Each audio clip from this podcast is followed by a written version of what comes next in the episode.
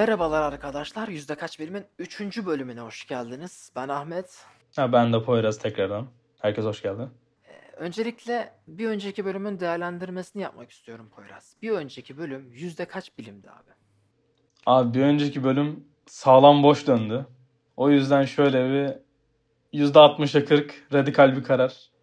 Bence. %65'e 35 de olabilir. O civarlarda. Türkiye'deki zekilerin aptalları oranı falan böyle bir Aziz Nesin esintisi seziyorum senden. Mi? Acaba? Ne birazcık da aslında diyebiliriz yani. Peki o zaman abi. Sence neydi abi? Ee, %60'a 40 diyorsun. Bence bence %70'e 30 abi. O da radikal karar. Güzel. Çok mu radikal? Sağlam. Öyle diyelim. Öyle olsun Poyraz. %70 bilim iyidir ya. 70-30 iyi oran. İyidir iyidir. Yeterli. Fazlası zarar. O zaman bugünkü konumuz olan pandemi virüsü, koronavirüs, SARS-CoV-2 olarak geçen e, virüsten bahsedelim biraz. Bunun ne olduğunu ele alalım. Poyraz, ko- koronavirüs COVID-19 nedir Poyraz? Abi ben buradan bir hemen söze gireyim. Abi Covid-19 nedir? Şimdi Covid-19 dediğimiz şey şu an hepimizi bu evlere tıkan. Herkesin bir dışarı çıkmaya korktuğu. Sanki çıktığımızda böyle lava ayak basacakmışız gibi gördüğümüz iğrenç bir virüs. Aslında virüs de denemez. Virüsün adı diyelim. Kodu diyelim hatta Covid-19. Çünkü bu Covid-19 dediğimiz şey aslında bizim koronavirüsler ailesi olarak adlandırdığımız ailenin bir çeşit alt adlandırması. Hatta bunun da asıl adı SARS-CoV-2 olarak söyleniyor. Çünkü e, bu SARS ve MERS olarak adlandırılan iki farklı tip virüs e, komplikasyonları yani virüslerin oluşturduğu iki farklı şey var. Bu iki farklı şeyde SARS ve Peki SARS ve MERS dediğimiz şeyler nedir Poyraz? e, SARS ve MERS dediğimiz iki şey ise bu virüslerin oluşturduğu solunum yolu sendromları. Birisi Orta Doğu solunum yolu sendromu, birisi ise önemli akut solunum yolu sendromu olarak geçiyor. Hangisi hangisi? SARS önemli olan, MERS ise Orta Doğu olan. Zaten bunlar İngilizcelerinden gelen isimleri SARS ve MERS. Bu enfeksiyonlarda aslında bu Covid-19'un dediğimiz bu lanet şeyin altında yatan iki farklı enfeksiyon. Hatta bu SARS dediğimiz olay. Önemli akut solunum yolu sendromu. Yani aslında Covid-19'dan bahsetmemiz gerekirse kabaca bu. Peki ben başlangıcında dedim ki koronavirüs ailesi. Öncelikle ben şuradan bir girmek isterim. Koronavirüs nedir? Bu koronavirüs dediğimiz şey bizim aslında Latinceden gördüğümüz korona ismi dediğimizde saça takılan taç. Hani taş takıldığında böyle bir yuvarlak bir topun etrafında böyle pıtık pıtık 2-3 tane çizgiler ve onların işte taç gibi gözükmesinden dolayı bu virüs tipine koronavirüs denmiş. Ha, virüs dediğimiz şey nedir peki Ahmet? Virüs dediğimiz şey nedir? Abi, virüsler e, şu amaca hizmet ederler. Kendilerinin bir genetik materyalleri vardır içlerinde. Ve canlıların içine giren, canlıların içerisinde sadece hayvanlarda, bitkilerde ve e, bakterilerde, bakterilerin içinde e, çoğalabilen bir e, yapı, virüs. Yani virüsler canlılar diğer canlılar olmadan çoğalamıyorlar. Ya virüs dedik virüs dedik. Eyvallah da. Peki bu virüs tek bir virüs mü? Yani virüsün çeşidi ne bileyim o her virüs aynı virüs mü? Her virüs aynı tip virüs mü yapı olarak? Şimdi virüslerin çeşitleri var Poyraz. Zarflı virüs var, zarflı virüsler var, zarfsız virüsler var. Ee, bunların ikisinin de diğer canlıya, e, diğer canlıya diyorum, canlılara giriş şekilleri farklı, canlılarda üreme şekilleri farklı. Kimisi canlı hücrelerini patlatıyor, kimisi içine girdiği canlı hücrelerin zarını delerek içinden çıkıyor. Ee, ve e, virüslerin e, tabii ki şöyle farklılıkları da var. Kimisi solunum yolunu etki ediyor, kimisi sindirim yolunu etki ediyor. Ee, kimisi ise vücudun direkt lenf sistemine yani savunma sistemine etki ediyor. Yani virüslerin her virüs ki aynı değil, her virüsün etki mekanizması aynı değil. Bir de şöyle bir şey var. Her virüsün her insanda gösterdiği etki de aynı değil. Yani e, koronavirüsün bir sürü yan etkilerinin olduğunu e, bahsediliyor. Televizyonlarda bugün izliyoruz, haberlerde bahsediliyor bunlardan. Şimdi virüslerin her insanda olan etkileri de aynı değil. Yani e, atıyorum mesela şu an televizyonlarda koronavirüsün birçok yan etkisi olduğundan bahsediliyor ancak şöyle bir gerçek var. Bu yan etkilerin her biri her insanda gözükmüyor. Bu da bir gerçek. Yani nedir efendim? İşte benim başım ağrıyor, senin başın ağrımayabilir. Ya da benim burun akıntım var, senin burun akıntın olmayabilir. Bende kuru öksürük yapıyor. Yani semptom dediğimiz olaylar herkeste aynı olmuyor dediğimiz gibi. Aynen öyle arkadaşlar. Her hastalık, yani aynı hastalık herkeste aynı etkiyi yapmıyor maalesef.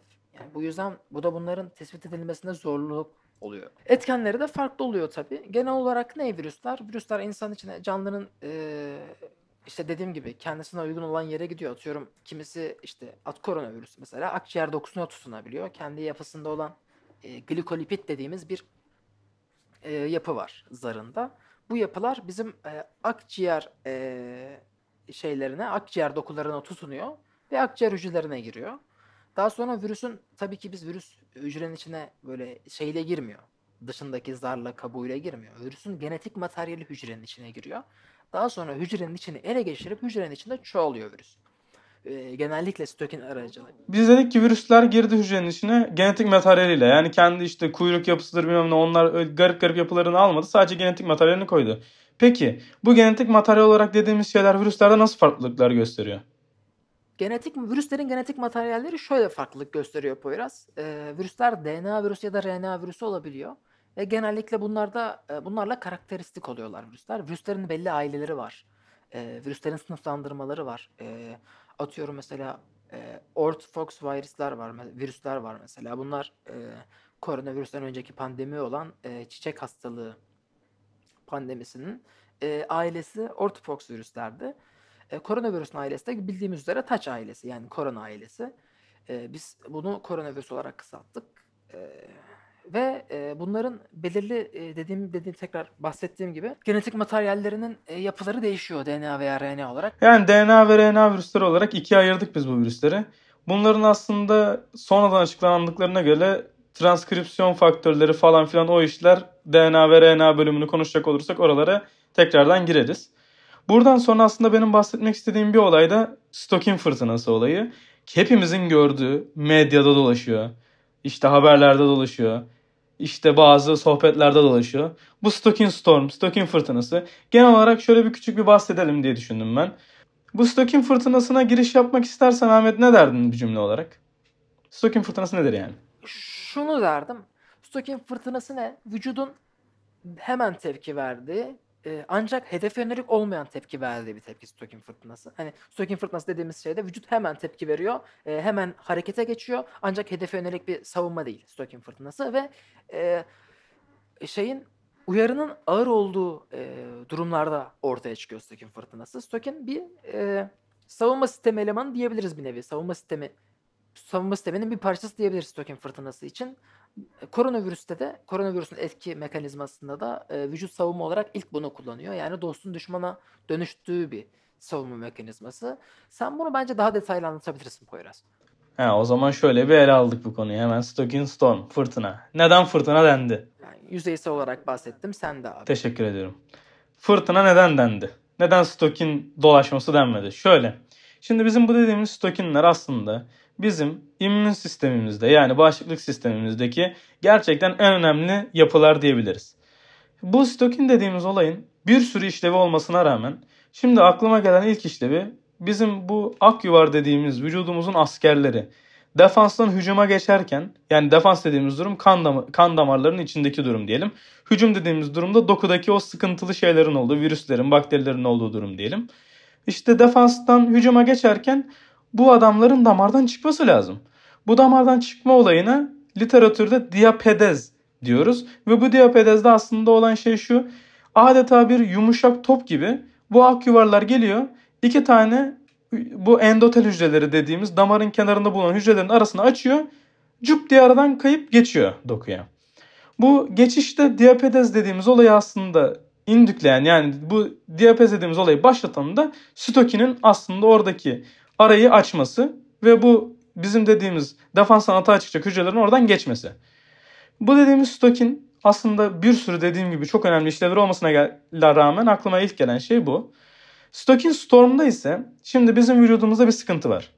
Bu durumda stokin salgıladık. Ama bu sıkıntı çok büyük olursa az önce de söylediğim gibi önemli akut solunum sendromu olduğu zaman mesela bu stokin fırtınasına dönüşüyor. Yani her yerden stokin salınmaya başlıyor. Yani görüp görebileceğin her yerden stokin geliyor.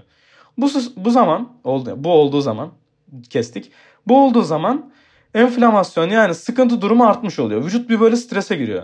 Stokin fırtınası olduğunda da her yere stokin basınca bu sefer vücutta bağışıklık baskılanıyor. Yani dediğimiz gibi aslında her yerde de duyuyoruz bunu halk arasında. Her şeyin azı da zarar, fazlası da zarar. Çok önemli bir şey olsa da fazla gelince işler terse dönüyor. Normalde bağışıklık artması gerekirken bağışıklığı azaltıyor diyebiliriz. Bu nedenle bağışıklık azaldı. Ya yani insanları zaten gördüğünüz zaman daha çok böyle solunum sıkıntıları, hatta hastaneye yatırılan yakınlarınız olduysa çoktan geçmiş olsun. E, hastaneye yatırıldığında e, burayı kestik yine ben ağlamaktan nefret ederim. Hastaneye yatırıldığında yazılan şeyler sonucunda orada pnömoni yani zatüre olduğu yazar kağıtlar üstünde. Zatüre nedir? Kabaca bir bahsedebilir misin Poyraz? Zatüre dediğimiz şey kabaca bahsedersek literatürde adı pnömoni diye geçer. Ve bu zatüre dediğimiz şey aslında bizim akciğerlerimize su basması ve vücudumuzun aslında bir nevi kendimizin boğulmamasına rağmen vücudumuzun boğulması diye küçücük böyle bir genel hat çizelim zatüreye. Bu zatüre dediğimiz olayda aslında bu stokin stormun sonucunda başlığının düşmesiyle hatta zaten buna hastane hastalığı da derler bu zatüreye. Genelde hastaneye yatırıldığında en çok dikkat edilmesi gereken hastalıklardan bir tanesi zatüredir. E, bağışıklık düştü. E, bizim de hastayı hastaneye yatırmamız lazım. Oldu bize zatüre hastası. Yani dediğimiz gibi aslında stokin fırtınası yararlı bir şeyken, stokin yararlı bir şeyken bunun fırtınası da zarar oluyor abi. Yani şunu diyebilir miyiz? Dozunda olmayınca bizim için çalışan şeyler bile bize zarar verebiliyor diyebilir miyiz Poyraz?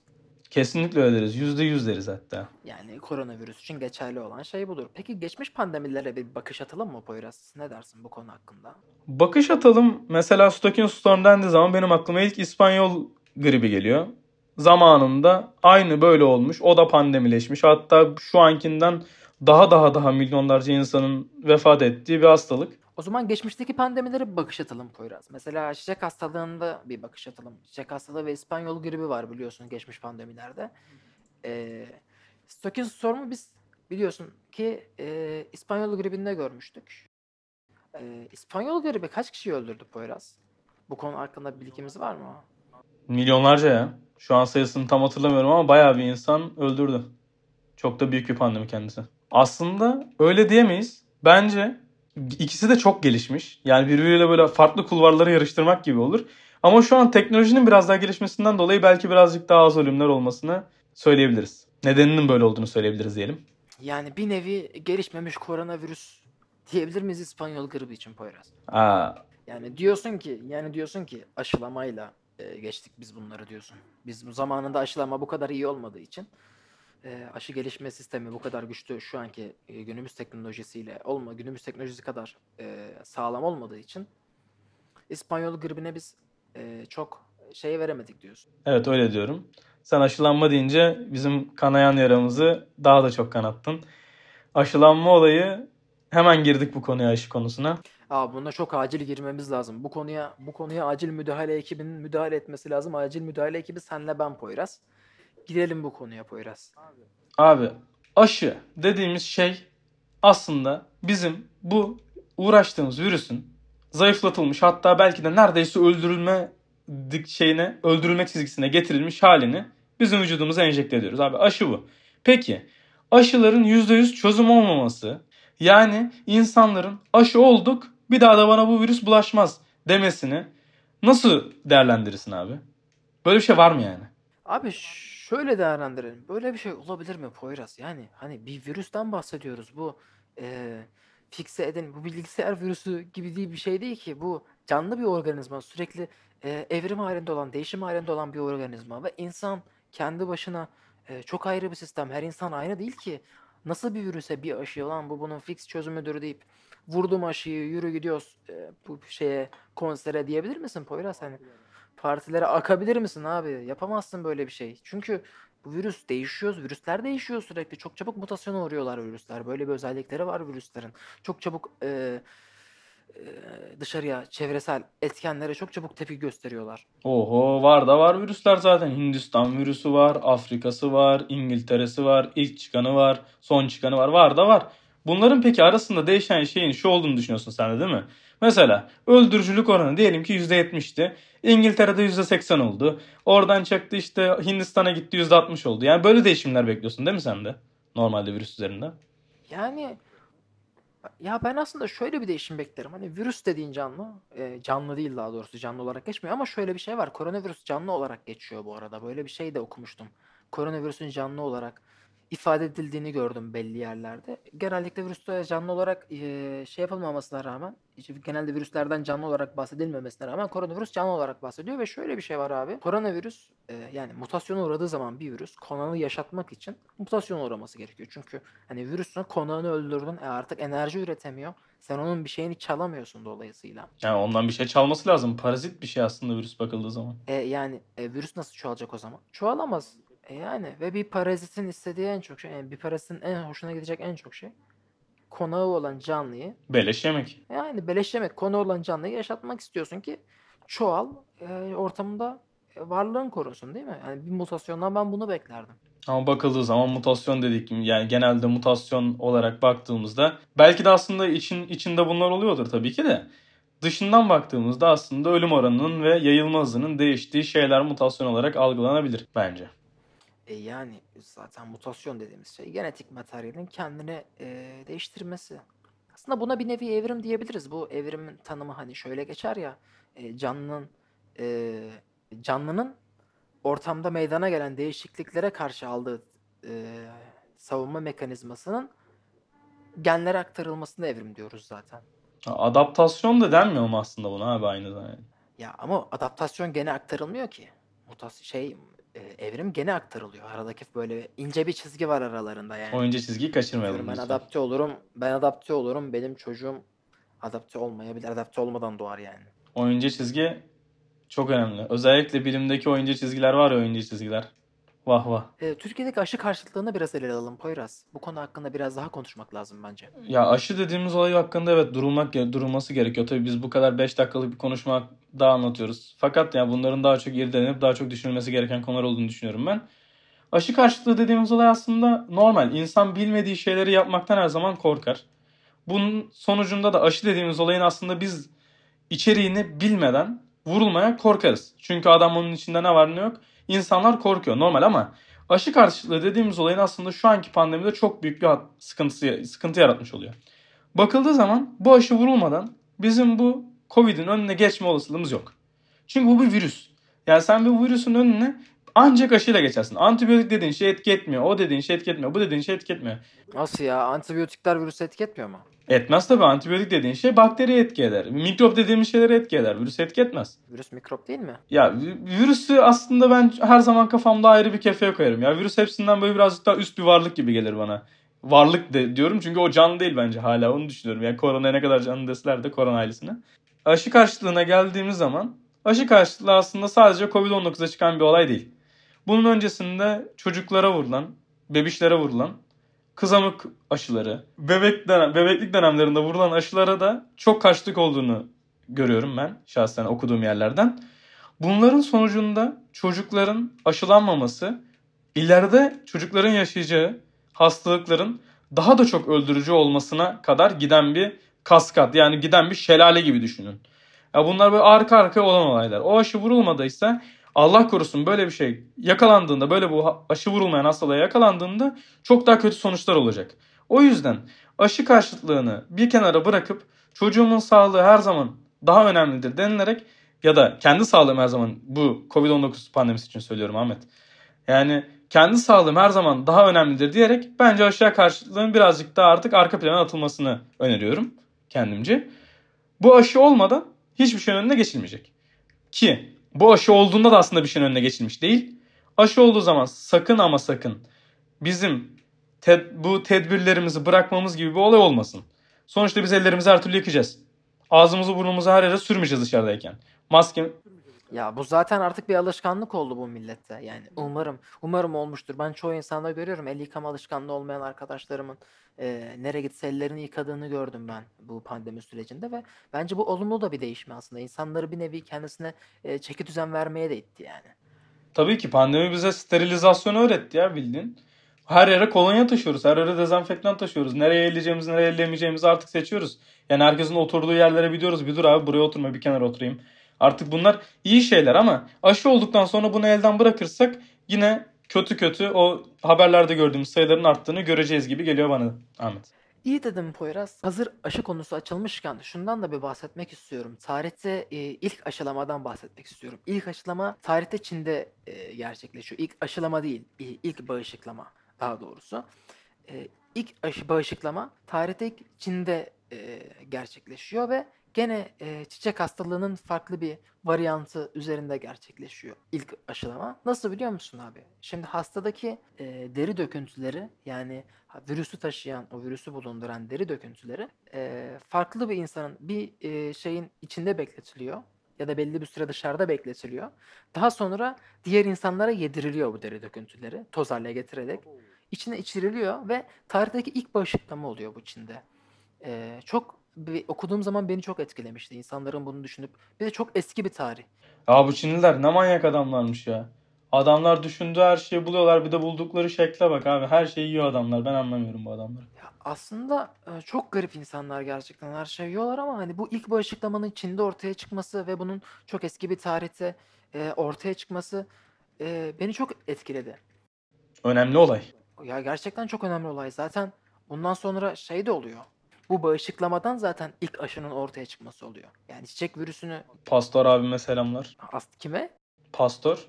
Louis Pastor abi kuduz aşısı yaptı ya. Louis Pasteur ilk aşı kuduz aşısı mı? Hayır ya. İlk aşı Hayır ilk aşı o değil. Ama ilk kuduz aşısını yapan adam Louis Pasteur. Aşı yaptı adam sonuçta ya. Ona da selam vereyim dedim ya. Aa, iyi dedin kanka iyi dedin ya.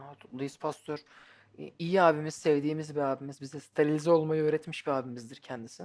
Abi zaten dediğim gibi çok eski bir tarihte e, Çinliler bağışıklamayı buluyor. 16. yüzyıl e, civarlarına denk geliyor. Daha sonra e, gerçek hani ilk modern aşı diye e, bahsettiğimiz ilk aşı çiçek aşısı. Bu da Doktor Edward Jenner tarafından bulunuyor.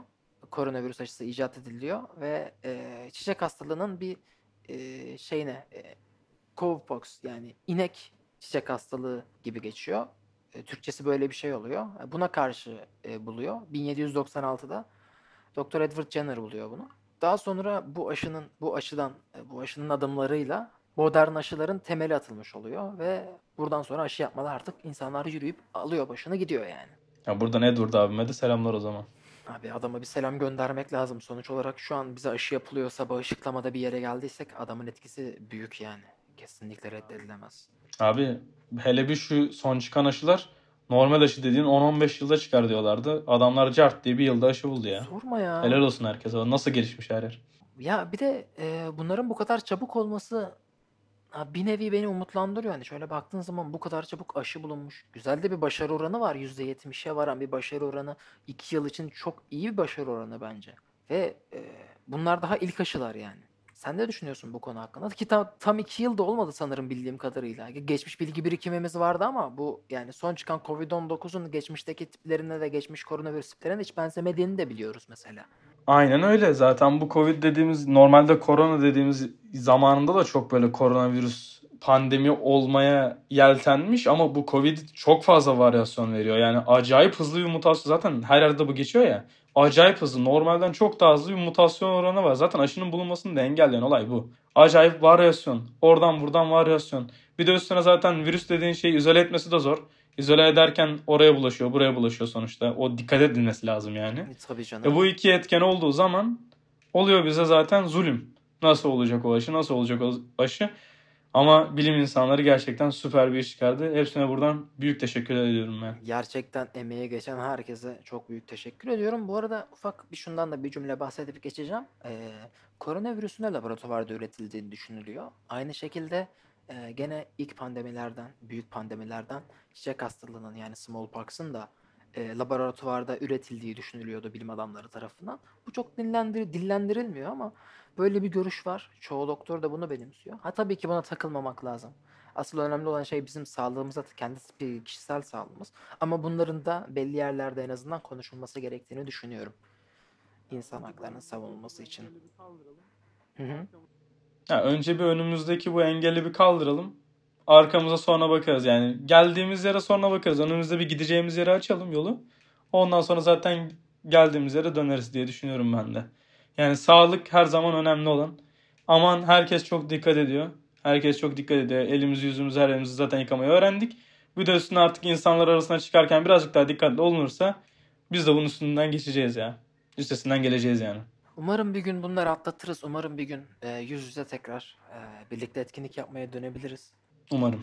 O zaman bölümümüzün sonuna doğru yaklaştık. Uzun da bir bölüm oldu normal bölümlere göre. Evet, çok uzun bölüm oldu. E, buradan editörüme çok teşekkür ediyorum. Abi herkes çok sağlıklı, mutlu ve huzurlu kalsın. Buradan herkese selamlar. Dikkat edin. Görüşmek üzere. Görüşmek üzere arkadaşlar. Kendinize iyi bakın.